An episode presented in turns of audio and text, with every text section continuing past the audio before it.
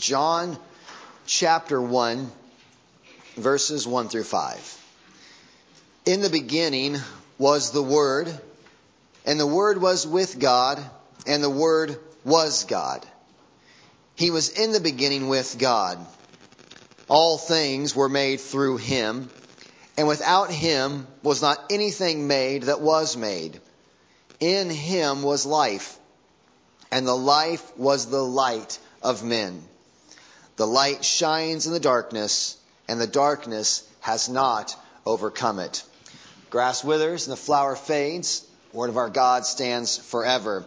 Keep your pew Bible out. We'll be. Um, I want you to see in in your uh, in your own Bible where we're pulling all these scriptures from this morning. We're going to be in several places in John again this morning. This is our third week now in our Advent series in this prologue of John's Gospel. The first 18 verses here are, are John's introduction into all the rest that he's going to say in the Gospel of John. And there are several themes that are introduced for us in this prologue that John's going to revisit and are, are frequent in the mouth of Jesus. Last week we talked about the theme of Jesus being the life. And we went through several places in the Gospel of John where Jesus returns to his discussion of what it means that he is the life. And this morning we're going to look at another one of the themes that's introduced to us is that Jesus is the light. He's the life and he is the light. He says in verse 4, in him was life and the life was the light of men. This is a theme that I said John will return to several times in, the, in his gospel. It's clearly a part of the speech of Jesus. John is writing this, you know, years after the ministry of Jesus, and he's, he's picking up on these themes that Jesus would have returned to many times, and is bringing them all in in this prologue. This speech, this understanding of Jesus, the God in the flesh, the second member of the Trinity, come to be with us. One of his understandings is of him as the light. So one of the places that John returns to this sort of language in the dialogue of Jesus is in John chapter 3.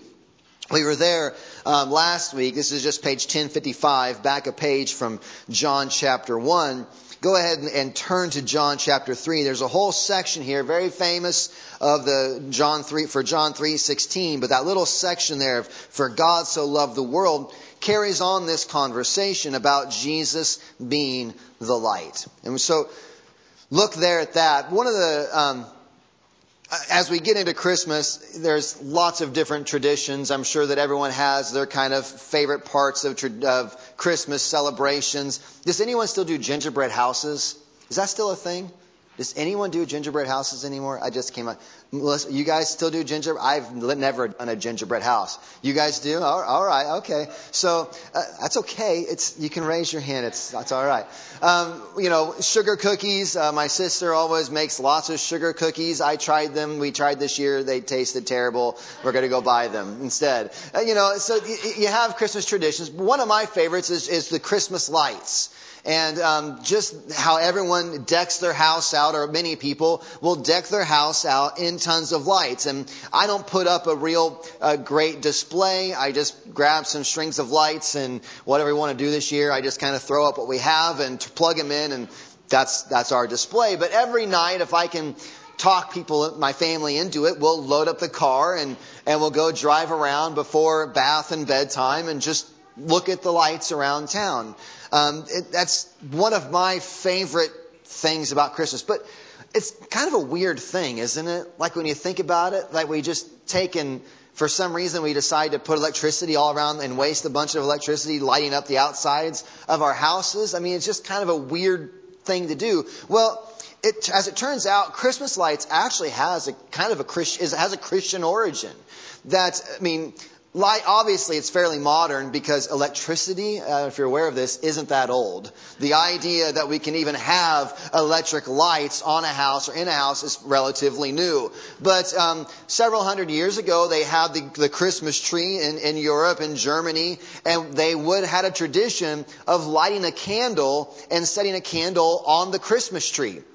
Now, so they would obviously gather, get the candle and the thing to light it with, and then grab buckets of sand and water, because as you know, a live flame and a Christmas tree usually is a really bad combination. They would only do this a few days before Christmas, because what happens if you have a week, two, three week old tree in your house and you put a candle next to it, it, it disappears quite quickly. And so that was a tradition that was had, and the, the German Christians were bringing the light of the world, this, this language that Jesus uses of the light of the world, and putting it in with this tradition of the Christmas tree and having lights on the tree.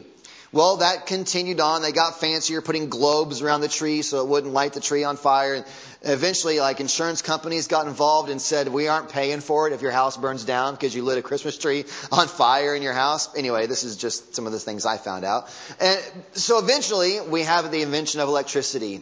And so they decide to make wire electric lights on your tree, but it's all coming out of this idea of Jesus being the light of the world. In winter, here in the northern hemisphere, is typically a darker season. It is a darker season.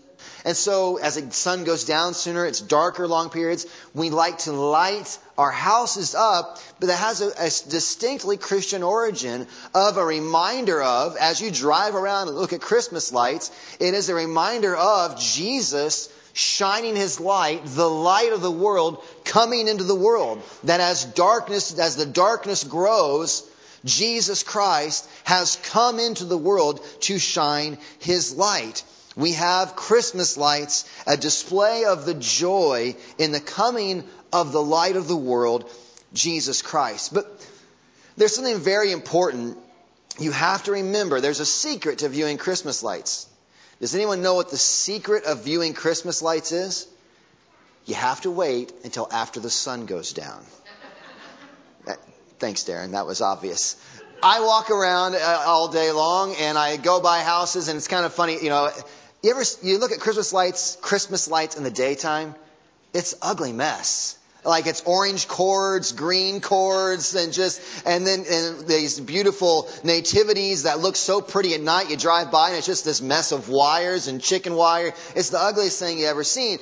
So if you go around at daytime, I sometimes when I'm carrying the mail, I'll walk by someone's house and I'll notice oh, their lights, they've left them on, they've been on all day, but you, you don't even notice when you're, the light's out. It, it, it, when the darkness comes upon you, you have to go at night and then you can see the beauty uh, of the light in coming into the world. Well, in the same way, the joy of the light coming into the world is only beautiful when you understand and perceive the darkness that the light has shone into. If you, if you do not conceive or perceive of and, and realize the darkness of this fallen world, then the reality when the light comes in, it, it doesn't have the wow that it should because you don't realize what an incredible thing is happening that the light of the world would come in to our darkness that we are surrounded with. Do you have you seen those glasses you can buy at um, well Hy-Vee? I think Dollar Store has those glasses you can put on. So we drive around looking at Christmas lights. I'll eventually get off Christmas lights, but you put on those glasses and they make um they make they either multiply the lights as you look at them, or sometimes you can get them and they'll look like snowflakes or elves, or you can get and you put on these glasses to make the lights look better. Well, imagine if you got uh, glasses that um, made the darkness that brightened the darkness. That, that, that would somehow you get a pair of glasses that would remove the shadows, would remove the darkness, and would make everything dark look light. What would be the experience of going around and viewing Christmas lights then? It would be pointless. If you if you're working hard to convince yourself and to see that what's dark isn't really dark, things really aren't bad, then there's no joy, there's no brightness that shows up when the light comes in. And in one way, this is exactly what the fall has done to us. The fall has, our sinful nature has blinded us in such a way that when often we look around at what is dark and evil, we, we regard our sinful behavior that is against God's will and convince ourselves that what is dark, it really isn't that dark. Um, we have taken the law of God that has come against us and has shown the darkness of our sinful hearts. And what we often do is say, well, I could be a lot worse. The world could be a lot. I could, I could be much more sinful than I am. I'm not as bad as this next person. And what we are doing when we start saying things like that is we're decreasing the darkness of the reality of our own hearts. We're, we're trying to say what, what is dark in us really isn't that dark. And, and what you're actually doing in this effort for self justification, in this elf effort to make yourself feel better about yourself by, by deceiving yourself and saying that I really haven't transgressed that terrible, I haven't murdered anybody.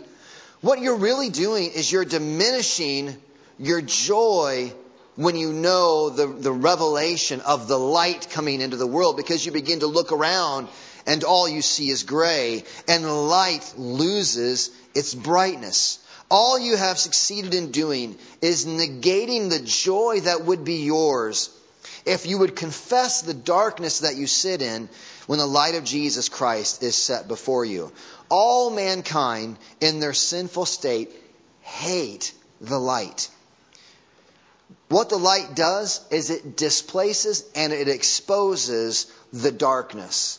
Those who have nothing to hide, those who have nothing to be ashamed of, they have no fear of the light. But the reality is, every one of us in our history and our past would have many things that we don't necessarily want brought to the light. Those who have guilty consciences, those who know themselves to be transgressors, are not fans of the light. And that's what John 3 is telling us. I had you turn to John 3. Verse 19 says this This is the judgment. The light has come into the world, and people loved the darkness rather than the light, because their works were evil. For everyone who does wicked things hates the light, does not come to the light, lest his works should be exposed. Whatever does what is true comes to the light, so that it may be clearly seen that his works have been carried out by God. The light has come to the world, and man hated it because it exposes him.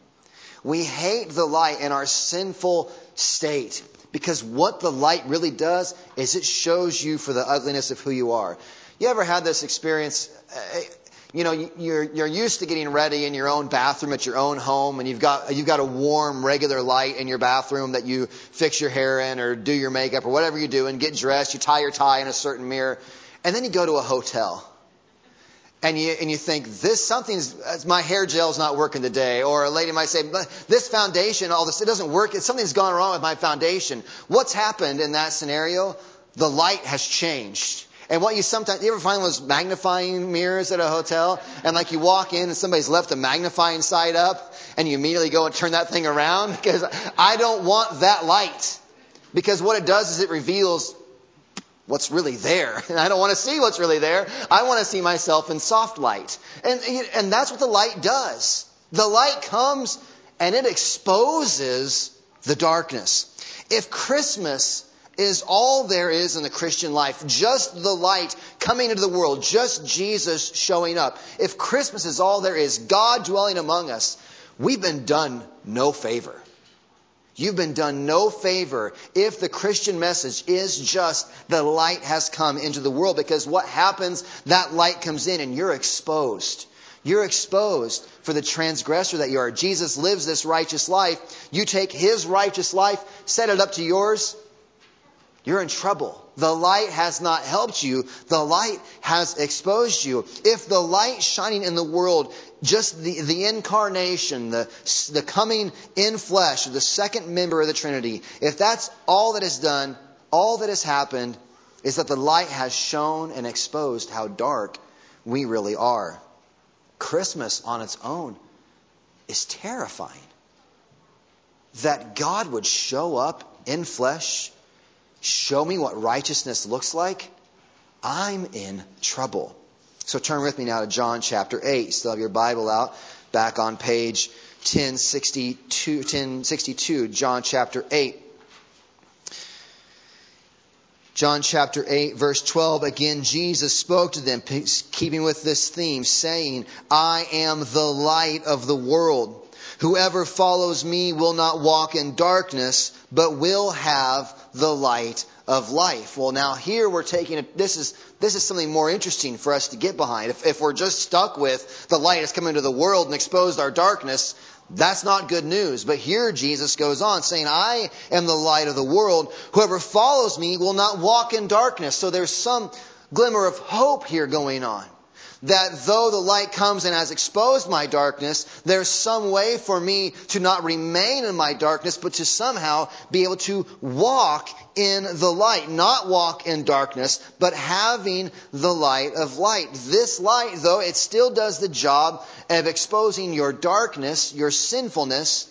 It can then become the light which lights your own path this light will become the source that's working for your safety and security. Light is a good thing. That's how you know where to go. It's what gives beauty to the world. It's what gives majesty to the world. It's what gives life to our very existence. This light we want to have, we can have it how? Following, whoever follows me will not walk in the darkness. This is great news, but there's still a problem, isn't there? Just, just live like Jesus. Follow him and you'll have the light of the world. Don't raise your hand if you think that you live like Jesus does. Because none of us have followed him perfectly. We still, Jesus has come, the light has shown has exposed us. Uh, that's, well, I need more news than that. Okay, follow Jesus and his light will be your light. Okay, I, I want to do that, but I've already failed. It's too late now for me. I've already failed at this. Something else still needs to happen. John chapter 12, verses 44 through 46, page 1069 in your Bible. John chapter 12. First starting in verse 44. Jesus cried out and said, Whoever believes in me. Whoever believes in me believes not in me, but in him who sent me. And whoever sees me sees him who sent me. I have come into the world as light, so that whoever believes in me may not remain in darkness. In this passage, Jesus is saying that the receiving of this light, the following of Him, is done by believing in him. Though we are all born in darkness, live in darkness, and do not deserve anything but to be left in darkness, through faith in Christ, belief in this one, belief in Jesus, through faith in Him, we can be brought out of darkness. Though we have been born in darkness, though we have chosen darkness, though we have failed to follow the light and have lived in darkness and continue in our sinfulness, something can happen. This, through this belief in this light, through belief in Jesus Christ, we can be brought from darkness into light by belief in this one. Not only this, but jump back up into verse um, 36 in John chapter 12. Says this, just up a little bit on the page.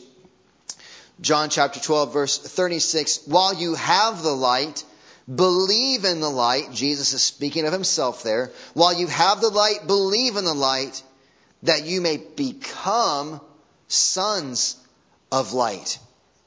And that there we see that those who believe in Jesus actually become children of light. This is what the gospel brings to us. It, it first does the, the hard work of exposing the dark reality of our sinfulness, calling us to repentance. The ministry of John the Baptist. Repent, repent. The light comes in and it exposes us for our sinfulness. It's what the first work of the gospel does. It, it, it, exposes our sinfulness while simultaneously telling us Christ has come to expose our sinfulness and to rescue us from our sinfulness. He rescues us from our sin by taking our darkness, our sinfulness upon himself. That's what the fighter verse, the 2 Corinthians 5.21 is talking about. God made him who knew no sin to be sin for us. You could say God made him who knew no darkness to take our darkness so that in him we could become children of light. we see this reality. The light exposes us, reveals our condemnation, and then it becomes the light that brings our, the same light that condemns us is the light that brings us joy as that light comes to bear our condemnation. The light of life, being Jesus, suffers the darkness that he might make children of darkness into children of light. We are born in darkness. Jesus, who is the light of men, the light of life, comes into the world, subjects himself to darkness so that sons of darkness, which is, I say sons in a general term, sons and daughters, children of darkness, may become children of the light. This is the good news of the gospel. It doesn't end at Christmas. Jesus continues in the light. Jesus lives the righteous life you should have lived but failed to do. And then he suffers the judgment, the punishment that every one of us deserves for our sinfulness, the darkness that we deserve to be banished to for the rest of our existence. Jesus subjects himself to so that all of us deserving of that darkness by believing in this one and what he has done could not remain in darkness be brought into the light. Be brought into the light. The light has come into the world and has come to rescue those lost in darkness. So, what do we do?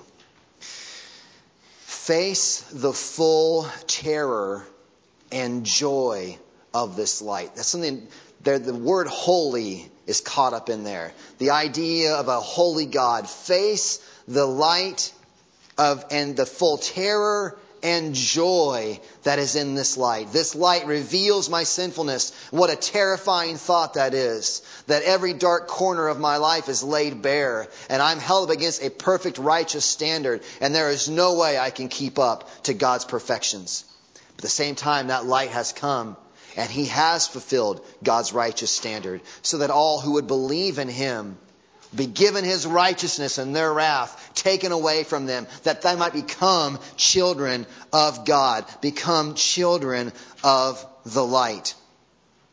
Hide no more in the darkness of your sinfulness. Confess it. Confess it. Believe in the finished work of Christ on the cross to cleanse you from all darkness. Everyone, listen to me. If you are not sure that you have done this, if you are not sure that you have ever confessed yourself as a sinner and looked to Jesus Christ dying on a cross for you, trusting Him as your Savior, do not delay anymore. Do not delay anymore. If you are not sure you've ever done this, I'm calling you this morning to trust in Christ. I'm calling you this morning to repent of your sinfulness, to see the reality of the darkness of your own fallen self, your own, your own inability to live to God's righteous standard, to confess it, and to trust in Christ. He has come to rescue sinners. If you've never done this, repent today. Trust in Christ. If you're here and you know that you have done this, you are doing this, I'm calling you to return again and again to the joy that is in this gospel. And then, as we have done this, as we have looked to Christ, as we are currently in a position of trusting Christ, then what? Live two things. Live as children of the light. If you have looked to Christ, if you've been brought out of darkness into light, live like children of the light. Believing there that, that John 3 passage, following is believing, believing is following. that the two come together. If you don't follow Christ but not believe in Him, then you don't believe in Christ but not follow Him. They, they go together. If you have been transferred out of the kingdom of darkness into the kingdom of light, Colossians tells us, then live as children of the light. If you've been given the light of forgiveness, work to kill everything that would diminish the light that you have. Tear loose everything that would seek to blindfold you to the glories of Christ. This is what sin seeks to do. This, this succeeds when, when, when you sin, what has happened is your eyes have been darkened to the true joy that's only found in Christ. Sin has blinded your eyes to the light of the glory in Christ Jesus and has said, here's a lesser light that will make you happier. It's the essence of sin in many ways. Look back at the Garden of Eden. God has given Adam and Eve all of these things for their eternal joy, and Satan comes in and says, I have a lesser light that's better for you. Still going on today, the eternal light and the glory of Jesus Christ, all that He is for us. And what sin does is it convinces us that all these lesser lights might be better for us. All these lesser things would be better. And so we turn from the joy that is found in Christ alone and seek a lesser pleasure. Those things cannot and will not bring the satisfaction and joy that the light of Christ brings. So first, work hard to live as children of the light. Cut away everything that obscure your view of Christ and you're treasuring Him above all else. Second thing, ground yourself in this light. Go back to John chapter 1, where we started off. John chapter 1, verse 5. The light shines in the darkness, and the darkness has not overcome it. This light, though it was, it was subjected to the darkest of darkness, it has overcome it. Jesus Christ, though he was subjected to the darkest of all realities, death itself, laid three days in a lightless tomb, he breaks forth at the end of those three days into glorious light and a glorious life. The light has shone in the darkness, and the darkness has not overcome it. No matter how dark life and life's circumstances may get around you, do not forget light has come into the world and he has conquered the darkness. He has made children of darkness into children of light. And in the final day, darkness will not win. It does not win. The light of the world has come into the world, purchasing children of the light, and the darkness, the light has shone in the darkness, and the darkness will not overcome him. What are we to do? Rest in Christ as the light. His light will not go out, though it may cloud over in seasons in your life. And if you're not living in a clouded season, thank God that things are going well for you. But listen, life is full of many twists and turns, and the darkness is real. The sinfulness of this world, the brokenness of this world is real. And Hear this because in seasons when it may cloud over, the light of Christ will shine and one day chase every dark shadow away. If you still have your book out, your Bible, Revelation 21 tells us of this new heavens and this new earth. John is also the writer of the book of Revelation, I believe. He's the writer of the Gospel of John, writer of the book of Revelation. Tells us of this new heavens and this new earth that on the final day when Christ returns, the, he will the temple will descend. There will be a new heavens and a new earth. And there in verse 4 of chapter 21, we hear that this, He will wipe away every tear from their eyes, and death shall be no more. Neither shall there be mourning, nor crying, nor pain anymore, for the former things have passed away. You've heard that. We, we quote that at funerals. It's a very important verse about the future for everyone who is a believer in Jesus Christ. Freedom from this mourning, freedom from this crying, freedom from death, freedom from pain. All of these former ugly, awful, dark things will be gone. But jump on down to the end of chapter 21. Verse 23 reads like this And the city has no need of sun or moon to shine on it, for the glory of God gives it light, and the lamp, and its lamp is the Lamb, Jesus Christ. By its light will the nations walk, and the kings of the earth will bring their glory into it, and the gates will never be shut by day and there will be no night there. One day the darkness will be gone. One day we will dwell in the light of God's presence, and night will be no more. Gone. All of the darkness that surrounds us and suffocates us at times and terrifies us will not win the day. One day Night will be no more. The light will win the day. Believe in the light. Trust in the light. Look to the light. Become a child of the light. To have night never to rule in your life again. One day, night will be no more. The light will win the day. Rejoice, the light has come. Let's pray. Father, I thank you for the promise we have in your word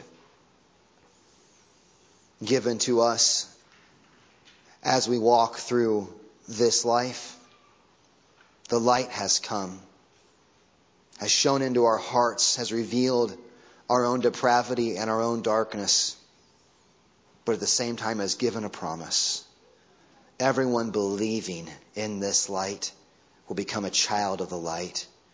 And in the final day, there will be nothing but light. The darkness will be forgotten and gone because we'll have you in the light of your presence. Terror, tears, suffering, sorrow, death itself gone. Help us to see it, trust you for it, and to rejoice in you, our Savior. Pray these things in Jesus' name. Amen.